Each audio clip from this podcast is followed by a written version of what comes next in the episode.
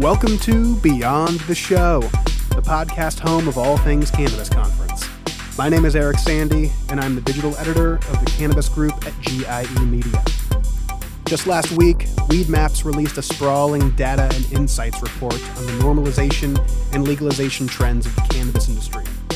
Quoting from the report here, as we take a look back at the first half of 2021, we see that the industry has truly become more professionalized featuring big businesses fueled by sophisticated technology platforms, expanding product category offerings, and increased consumer demand. End quote. We'll be taking a close look at the data in several ways, including in stories on cannabisbusinesstimes.com, but we wanted to start here at Beyond the Show. I spoke with Justin Dean, the Chief Technology Officer at Weedmaps, to get a peek behind the data and learn more about how the cannabis consumer experience is changing – it's a topic that merges technology, the pandemic, medical research, and much more. So please enjoy my conversation with Justin Dean. Well, Justin, thanks so much for joining the show this week. Really glad to have you aboard Beyond the Show, and of course, having your expertise and the whole Weedmaps perspective uh, in this conversation. I think this is going to be really great, especially with the, the recent report that Weedmaps released uh, that definitely want to encourage listeners to go check out. Um, you know, one thing I wanted to sort of start with was just this word normalization that we hear about a lot in cannabis. We've reported on this sort of vague, abstract process quite a bit at Cannabis Business Times. Um, and it's interesting to remind myself pretty regularly that it is an ongoing process, that normalization is not just uh, something that you know we're flipping on and off, that it's uh, it's it's a social process that we're seeing day in and day out. So I just wanted to maybe begin there. And from your perspective at Weed Maps, what are some of the recent signs of normalization of the cannabis industry that you've really taken notice of recently? Yeah, it, it definitely is um, a huge component of you know the, the efforts uh, across the nation and, and society to you know r- remove the stigma around cannabis um, you know, and, and, candidly, working inside of the cannabis industry, it, it uh, oftentimes uh, it's challenging to think of it not being normal for for folks out there.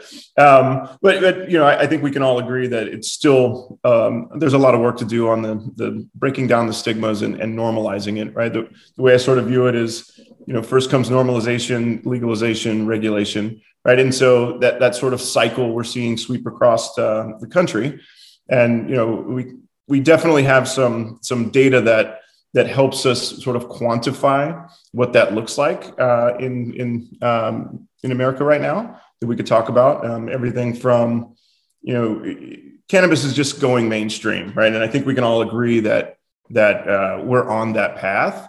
Uh, one of the stats that sticks out in my mind is is you know 72% of cannabis consumers say that everyone or almost everyone that they know knows that they consume.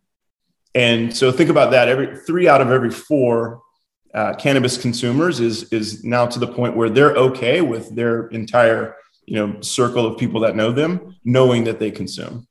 Um, so I, I, think that that sort of really uh, is a is a powerful stat that I don't know that that that we would have expected to see that um, you know, and you, you, there's another sort of like key stat that that I think is important here as well. It's more than half, 58% of non-consumers said that they don't mind cannabis consumers to consume in their social circles. And so, I mean, that's a that's a pretty large number uh, uh across the nation, right? Like more than half of people are okay with um, people consuming.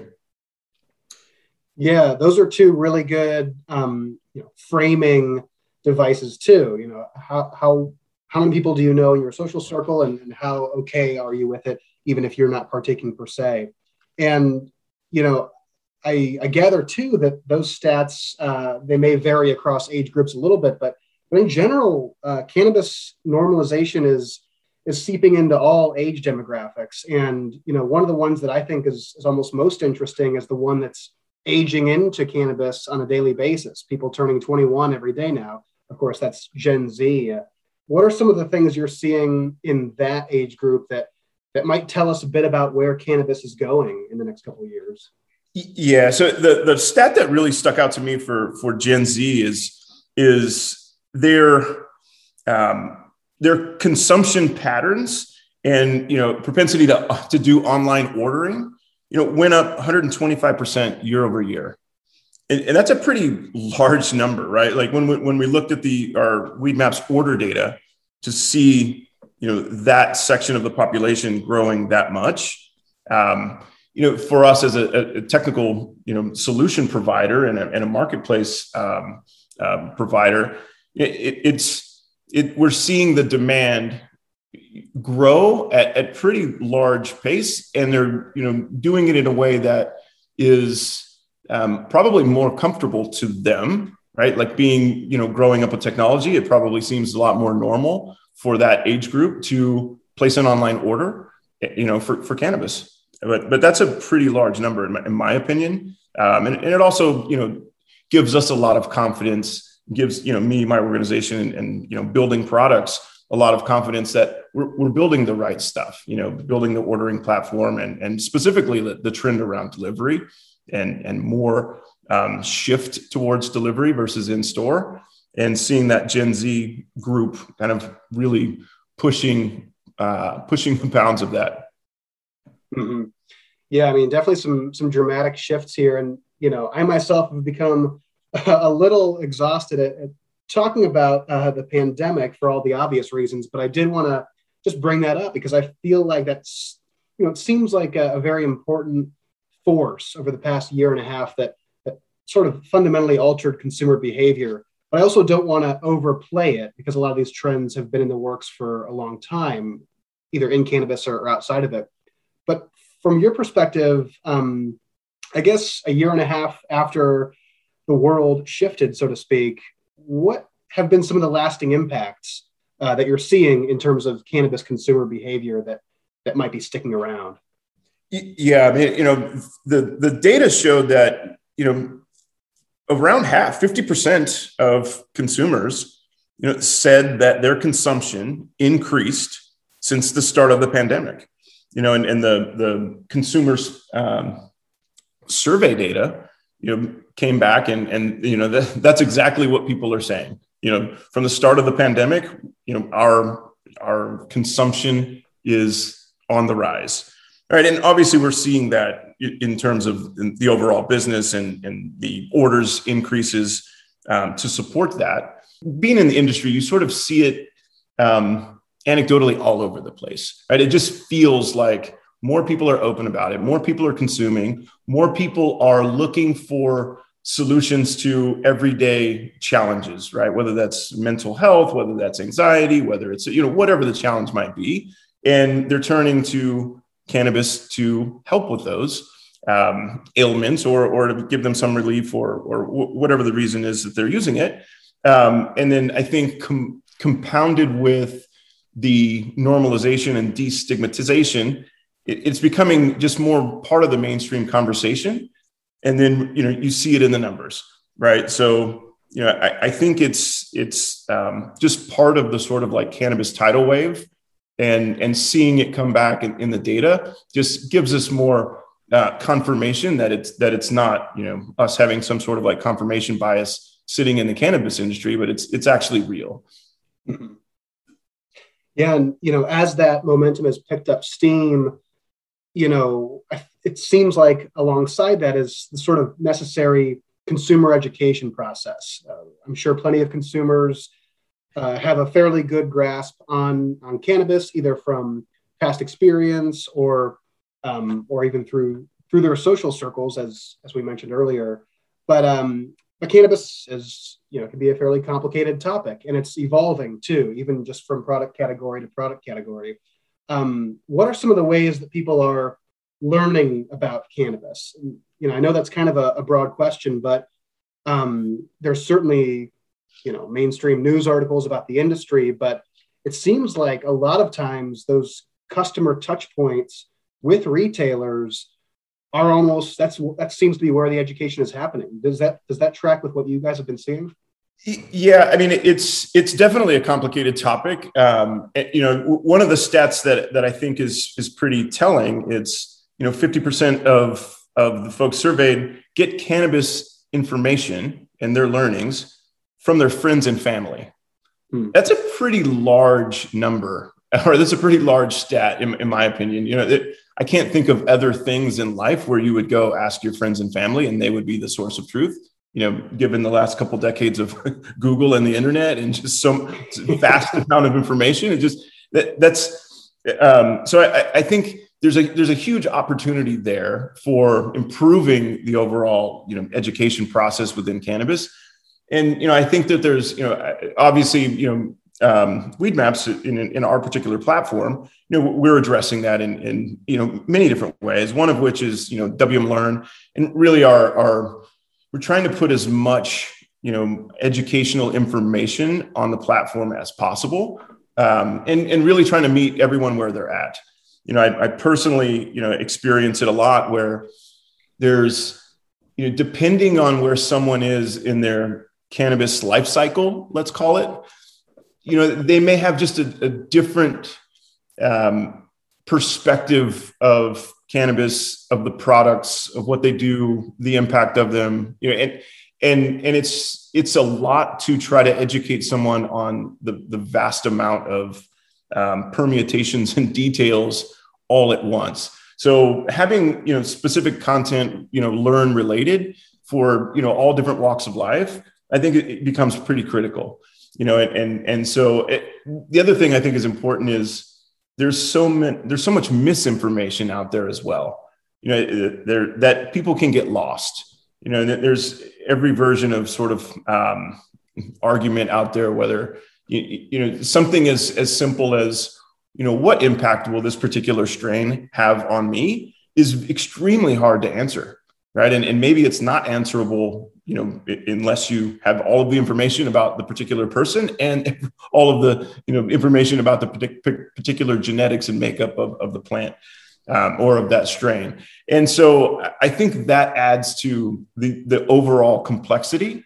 And so ultimately you know what we're trying to do is ensure that we make our platform you know easy to you know very approachable easy to navigate, easy to understand, you know, what information is relevant to you and where you are on your knowledge base and your comfort level with cannabis.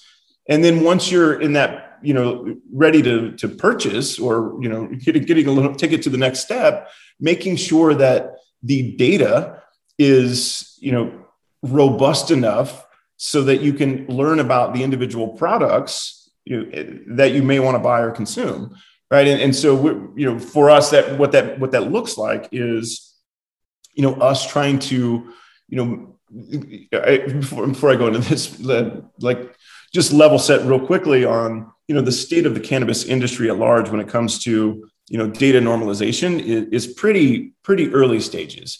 And so providing a platform where we're continually trying to get more and more and more depth of our data around all of the products, you know, the makeup of a product. Give, give you a simple example there. Um, our, you know, taxonomy and like the attributes that that we could care about for inedible. Uh, we're at about 144 different attributes, you know, and and and so that that's a lot of information to try to gather about a, a single product. I mean, no one goes to the store and buys, you know, a bottle of Coke and looks at 144 different attributes.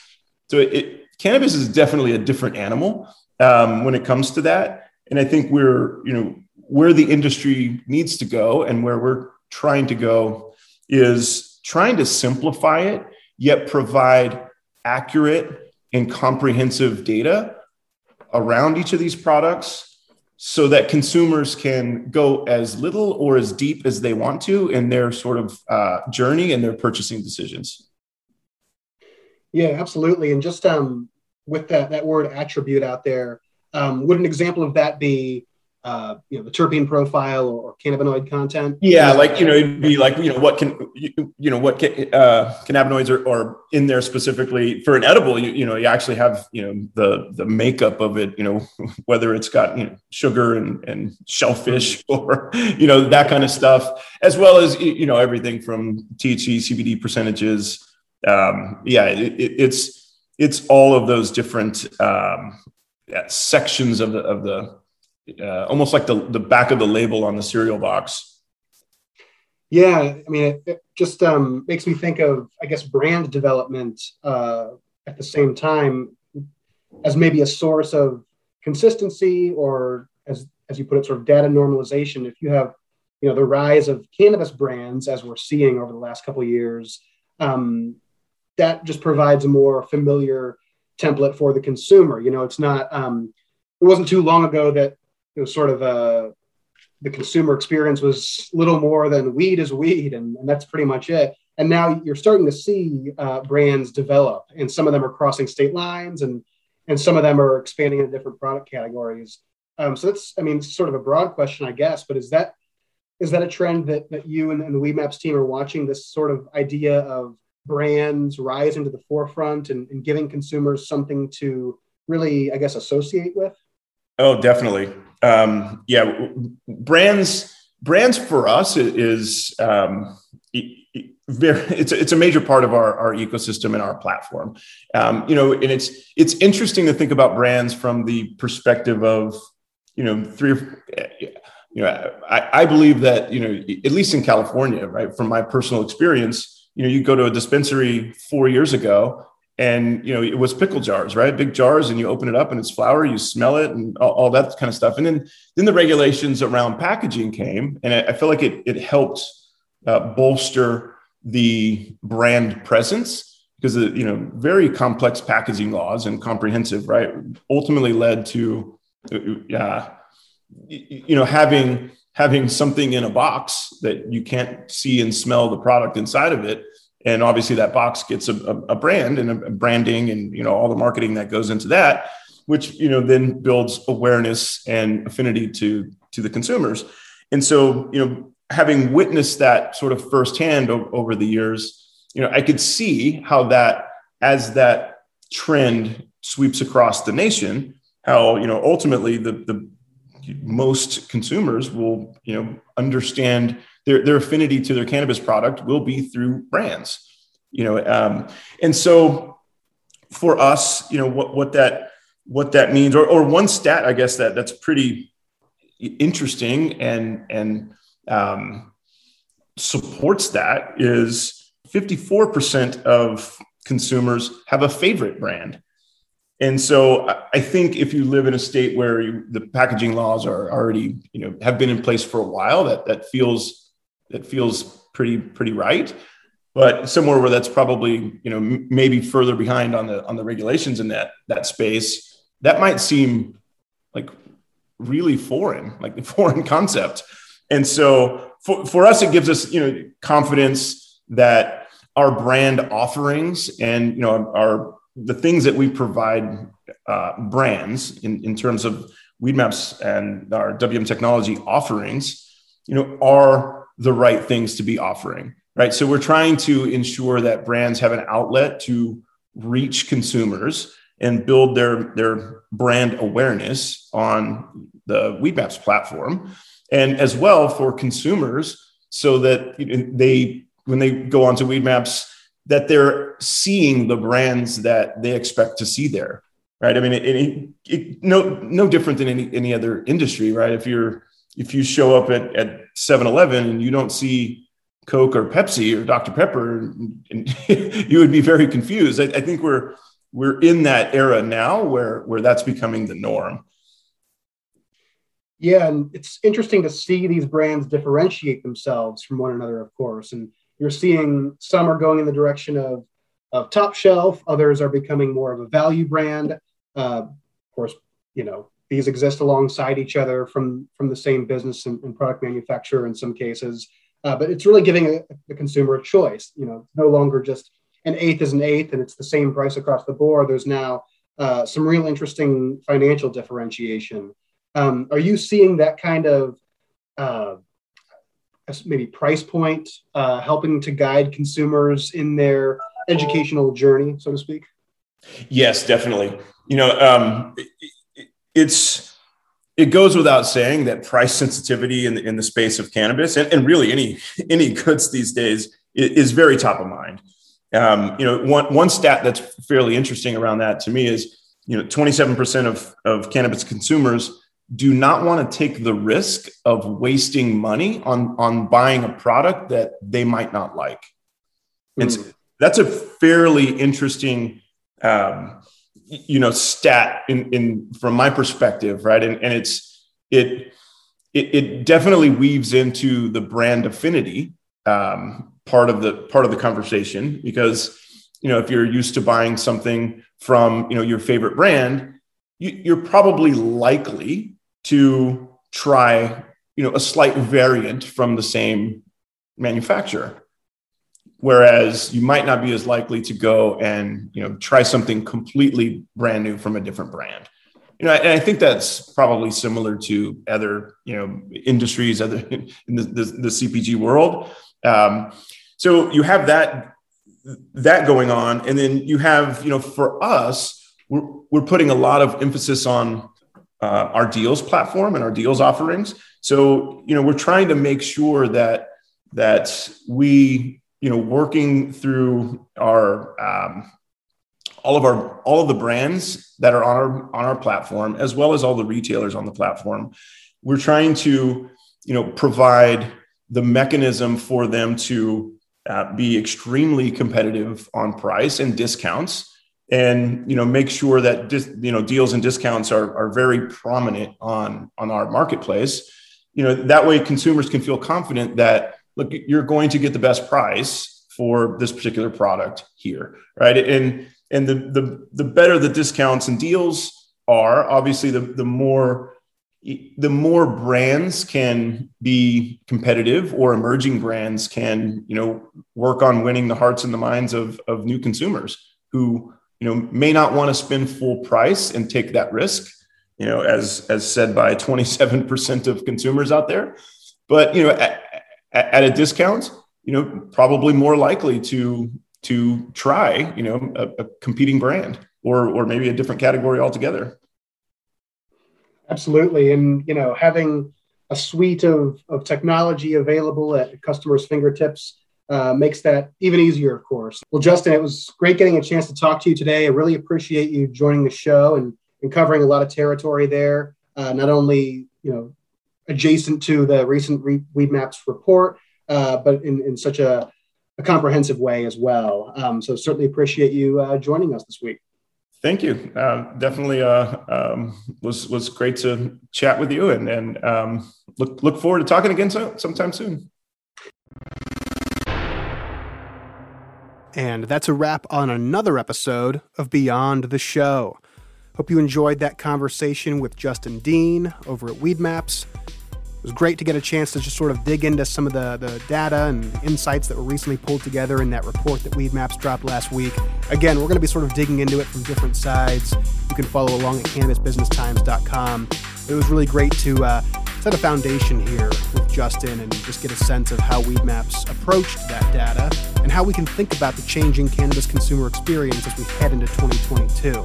You know, a lot of these trends are, if not here to stay, at least having a very long term impact on how consumers interact with different industries. Cannabis is not immune. This is a theme that's been emerging every now and then in a lot of these Beyond the Show episodes, something that we want to bear in mind as we head into next year and as we look ahead to Cannabis Conference 2022. So, with that said, looking forward to some more conversations along similar lines. We'll see you next week beyond the show.